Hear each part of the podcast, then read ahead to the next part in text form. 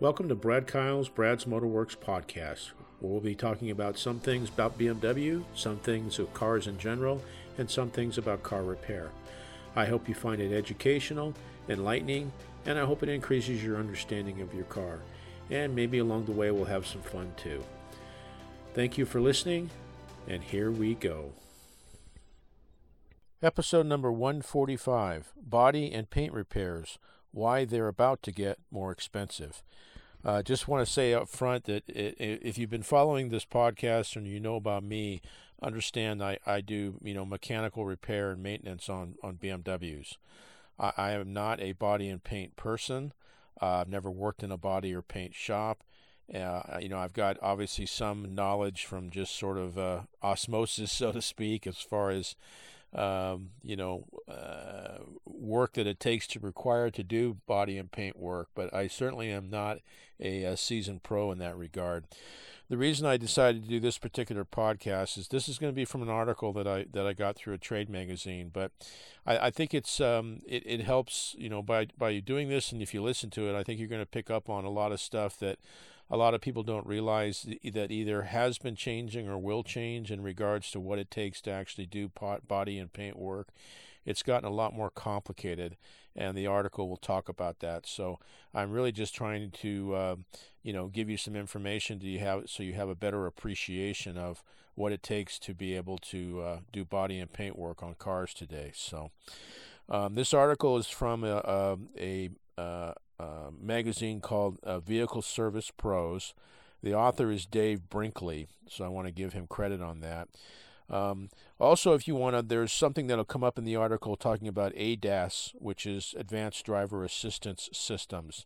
If you want to get more information about that specifically, I've previously done a podcast. It's episode number 131. It's called ADAS Calibrations.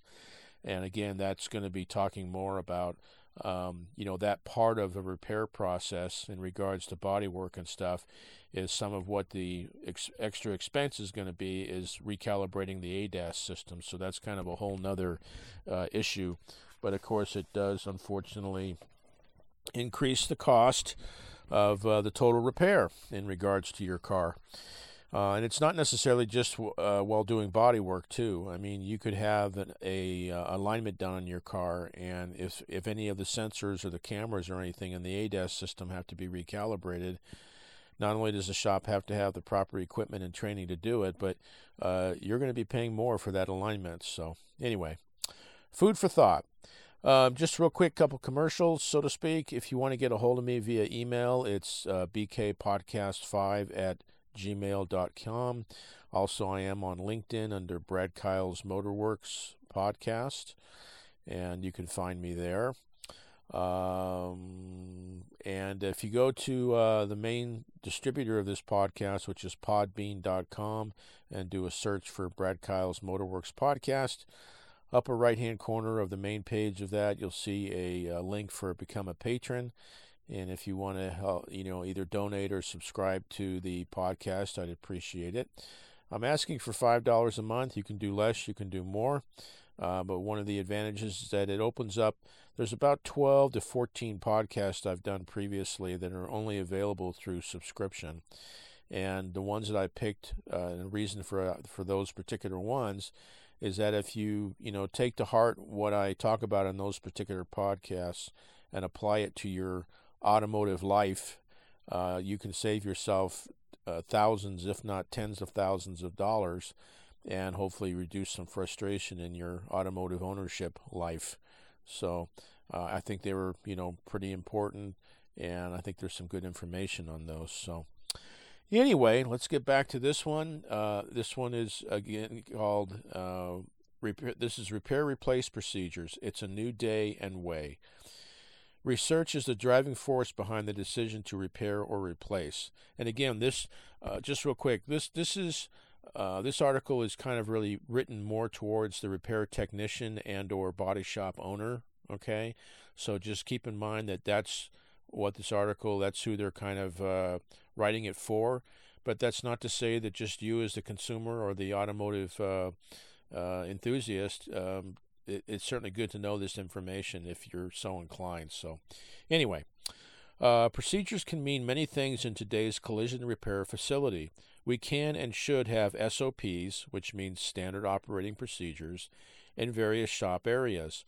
SOPs can standardize the operations so that quality is more consistent and efficiency is improved.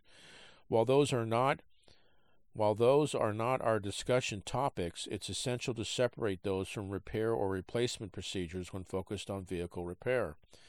There are many reasons to follow current repair replace procedures on today's vehicles, and we will cover those as we go along.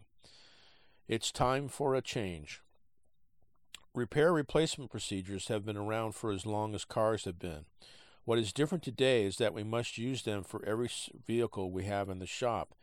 Should we have been using them regularly all along? Probably, but as a rule, we didn't because the metals, tools, and techniques were similar.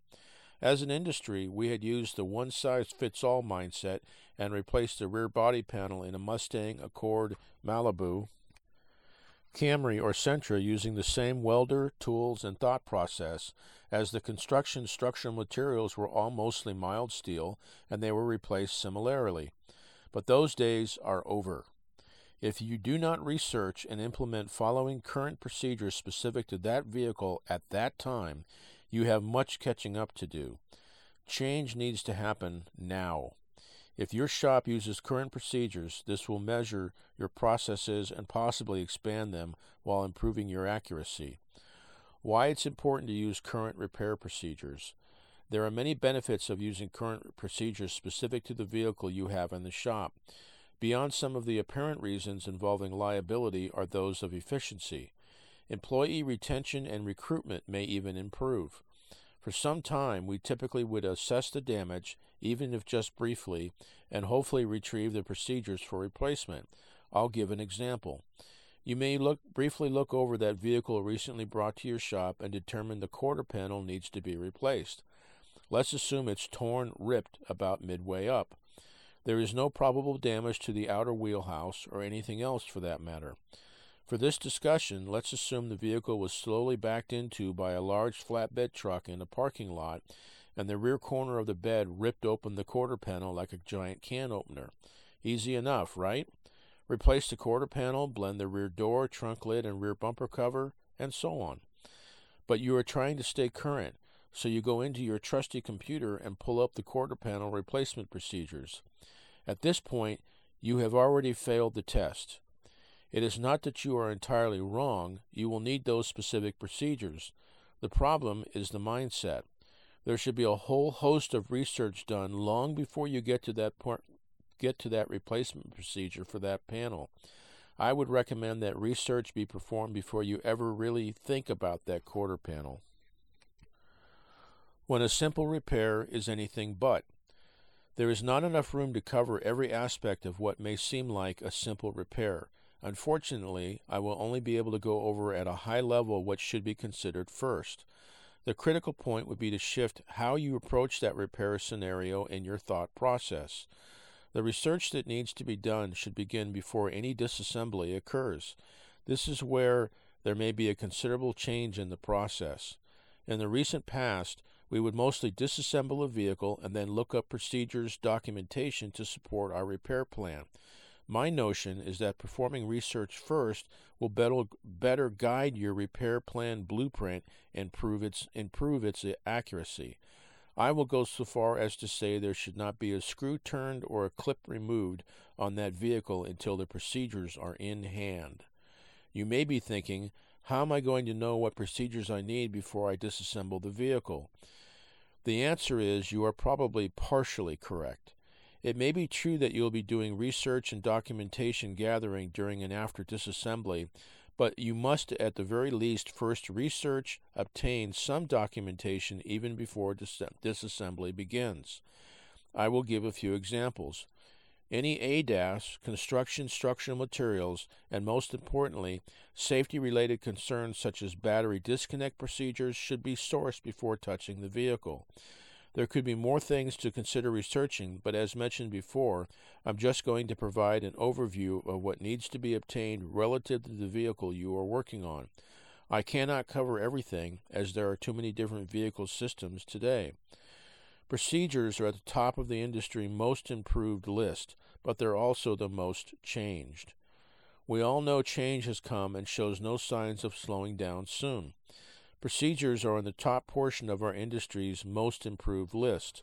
More vehicle manufacturers are doing a better job of providing the information we need to repair today's vehicles. It's in their best interest to have the cars they design and sell to be appropriately repaired, regardless of who is performing the repairs. Occupant safety during a collision is a top concern and should drive our desire to repair vehicles that performed as designed in a subsequent crash. Aside from being more available, procedures are also in the top section of our industry's most changed list. We have so many changes in vehicle materials, construction methods, and added safety comfort features. We also have different procedures for many aspects. Knowing how an ADAS function may be affected as the result of just removing a part component for a related repair should drive the research component of repair planning at the very beginning phase. That is just the start of the concerns before working on a vehicle. We'll touch on more concerns as we go. Begin with safety. Identify high voltage hazards. Starting with safety in mind, any vehicle you may encounter with a high voltage system, such as a hybrid or a battery electric, should have research done before precautions on disabling or general handling. Also, please know that vehicles with an electrical system above the standard 12 volt system will be more common as we move forward. We should all know that orange is the typical color used for high voltage wiring and other components. I feel confident that most realize the standard 12 volt system used in almost every vehicle up to today typically have black and red as the primary colors used in those systems for negative, ground, and positive, respectively. It's important to realize there have been and will continue to be vehicles built with a system above the 12 typical 12 volt rating but not quite considered a high voltage system. Those vehicles may use various colors for the wiring and components in those systems. As of late, blue and yellow have been common, but it's anyone's guess as to what the future holds. Also worth noting is that these tip vehicles typically don't have much in the way of badging to, to raise awareness, such as BEV, which means battery electric vehicle, HEV, which is hybrid electric vehicle, FCEV, which is fuel cell electric vehicle, or PHEV, which is plug in hybrid electric vehicle, may have. The need to research before touching the vehicle begins is the important takeaway here. If you find yourself near a vehicle and see large battery cable size wiring that is not black or red, I would back away and do some research before proceeding. Okay. Address safety and calibration requirements on the repair plan. Once you have determined what systems the vehicle has, those safety and calibration requirements can be addressed on the initial estimate, repair order, or work order, as you may call it. It is easier to address such things at the beginning versus scrambling midway or at completion. This is a crucial topic. I can't stress enough how important proper research is at the beginning. It takes a lot longer to form a repair scenario than it ever has in past days. If you've been in this industry for a reasonable amount of time, I'm sure you know where I'm going with this. The days of taking 20 minutes to write an estimate are all but gone in most cases. I see our industry reaching closer to days versus hours for proper diagnosis and research when developing a repair plan. All of the aspects mentioned above need to be understood by all parties involved in a repair, regardless of it being shop ownership, insurance personnel, technicians, or even the vehicle owner themselves. Education is the key here. We cannot expect our industry to function as it did 20 years ago. There are way too many differences in these vehicles' repair procedures and the advancement of safety convenience features to determine the proper collision repair process quickly. Research takes time. Repair or replace. Once we determine the vehicle is safe to approach and dismantle, we must complete another aspect of the research before disassembly begins. The short version of the next question is What type of materials are we working with and what is allowed? That question will grow to be quite involved but must be asked before we consider repair or replace scenarios. Our industry has a long history of battling repair versus replacement of a part or panel. I'm happy to report that as we move forward, a lot of these dilemmas will be solved by the vehicle manufacturers. We all know there are a lot of talented craftspeople in our industry who have the capability of repairing parts, panels that most outside of the industry would be very impressed to witness in person. The problem with having a history like that and the ability to do amazing things is that it can often lead to a situation where something is repaired when it should have been replaced. When considering repairability, straightening of a part or panel, we must focus on subsequent collisions and the whys behind the manufacturer's procedures guidelines. Research is the driving force behind repair versus replace. The most important takeaway is that research will be the driving force behind repairing that vehicle at your shop. There is a lot to learn before the pin hits the paper, hence my prior notion that the 20 minute estimate days are over. The construction structural material documentation and the general guidelines will determine if the repair or replace question is even valid. We already see less repairability when it comes to structural parts, meaning a replace only description will be more common when it comes to damage to some advanced steels. The question mentioned above are not typically answered in the specific procedure for that part panel. So, what would we need to, today for that simple quarter panel replacement we covered earlier? we will say no supplemental restraint system, airbags, or seatbelts are deployed. We already covered the ADAS, uh, structural construction materials, and battery SRS system disconnect related documentation, but we'll, we'll include them here as well so you can see the scope of the list. A basic checklist. I will give you a basic list to start, assuming it's not a hybrid electric vehicle or has anything about a standard excuse me, has anything above a standard 12 volt system. Supplemental restraint system enable disable. Repairs inspections required after collision guidelines including seatbelt inspections, etc. Battery disconnect procedures. Electronic components reset. Construction structural materials diagram. Material repairability matrix. Welding guidelines machine setup. Body panel gap tolerance guidelines. Welding symbols explanation welding bonding guidelines, corrosion protection guidelines, body sealant procedures, undercoating guidelines, body dimensions opening measurements, soundproofing, insulation, foam guidelines or procedures, steering alignment measurements, calibrations, scanning pre post and ADAS inspections calibrations if applicable. Got all those printed yet? If you do, and that may not be all inclusive depending on what you're doing, Remember, this is just a basic corner panel only replacement. I'm getting a little bit off script here, but uh, I even like I the reason I'm doing this podcast, this particular one, is even I, as I was reading this, were going like, "Oh my God!" Okay, the amount of work that body shops have to do now to be to do safe, proper, reliable, dependable, good quality repairs or replacement has become unbelievable. Okay, uh, I hope this is eye opening for you. Let's continue. Now you can print those panel replacement procedures you've been after. You should have a book to place them in already. If you are researching any inner structure, uniside, frame rail, or such, expect that book to be much thicker. I purposefully listed some of the basic needed for a simple panel replacement. It's also important to note that even though there was no airbag deployment in our example, there, there very well may be specific and lengthy inspections of that system and related components. The discovery phase. Before beginning any repairs, measurements of the body frame and steering alignment diagnosis should be part of the discovery phase. I get challenged a lot on why measurements and wheel alignment should be early in the process.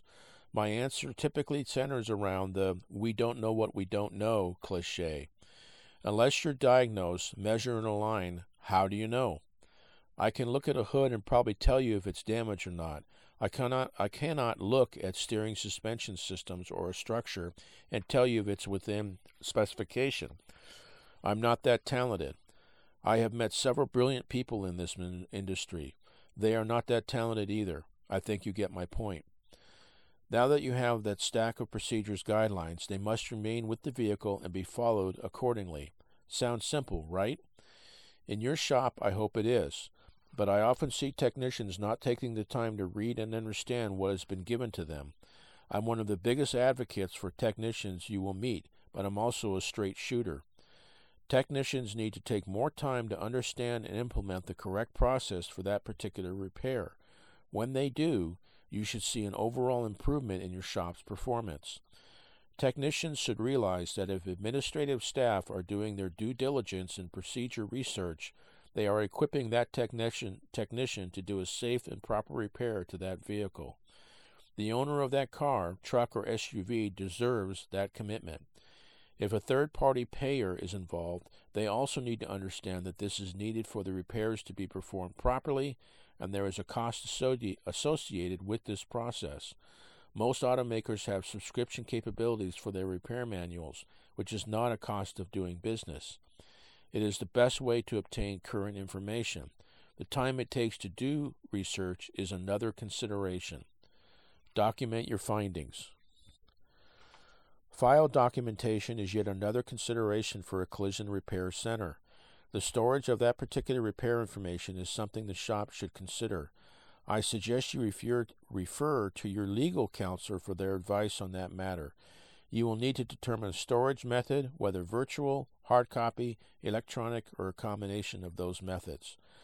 We all should know by now that the status quo is no more. We hear a lot about change. I will tell you that it has already happened on this front. There is no more one size fits all. There is no more, I did that same repair last month. There is no more, I've been doing this for X number of years. It is that realization that should drive the change this industry deserves. It will take all parties involved to have a successful outcome. There will be there will need to be sweeping changes in expectations we've conceded to in the past. It is the only way to provide a safe and quality, quality repair that will endure the test of time and, more importantly, perform as designed in a subsequent collision. It's a new day and a new way, not a choice. Actually, that day was yesterday. So that's the end of this one. And like I say, if um, you know, if nothing else, if uh, if you're having car repairs, or I should say, body shop and paint repairs done, or even in the future, um, you know, because of the different materials used, and like what he was talking about, uh, having to do all this research so to to keep the technicians safe and do a proper repair, and and again, they have to be concerned with doing it properly so that the car responds the way it should in any future crash that that the car may be involved in, and and that you as an occupant of the car may be involved in. Okay, so. I hope you found it interesting. Hopefully, it wasn't too boring. Uh, you know, I suppose not everybody's going to listen to that one, but uh, I thought it was really good information. It was pretty eye opening for me. Again, I, I, I don't do body or paint work, so uh, it was all kind of new information for me, somewhat. So, hope you found it interesting. Uh, again, if uh, email wise, if you want to get a hold of me, it's bkpodcast5 at gmail.com. And again, I'm also on LinkedIn. I hope you have a thank you again for listening. I hope you have a fantastic day and a great tomorrow. Thank you again. Thank you for listening to this episode. It's been an honor and a privilege to spend time with you. I hope you found this of value. Please share it with family and friends. Above all else, with all you're getting, get understanding. May God bless you and keep you, and thank you again.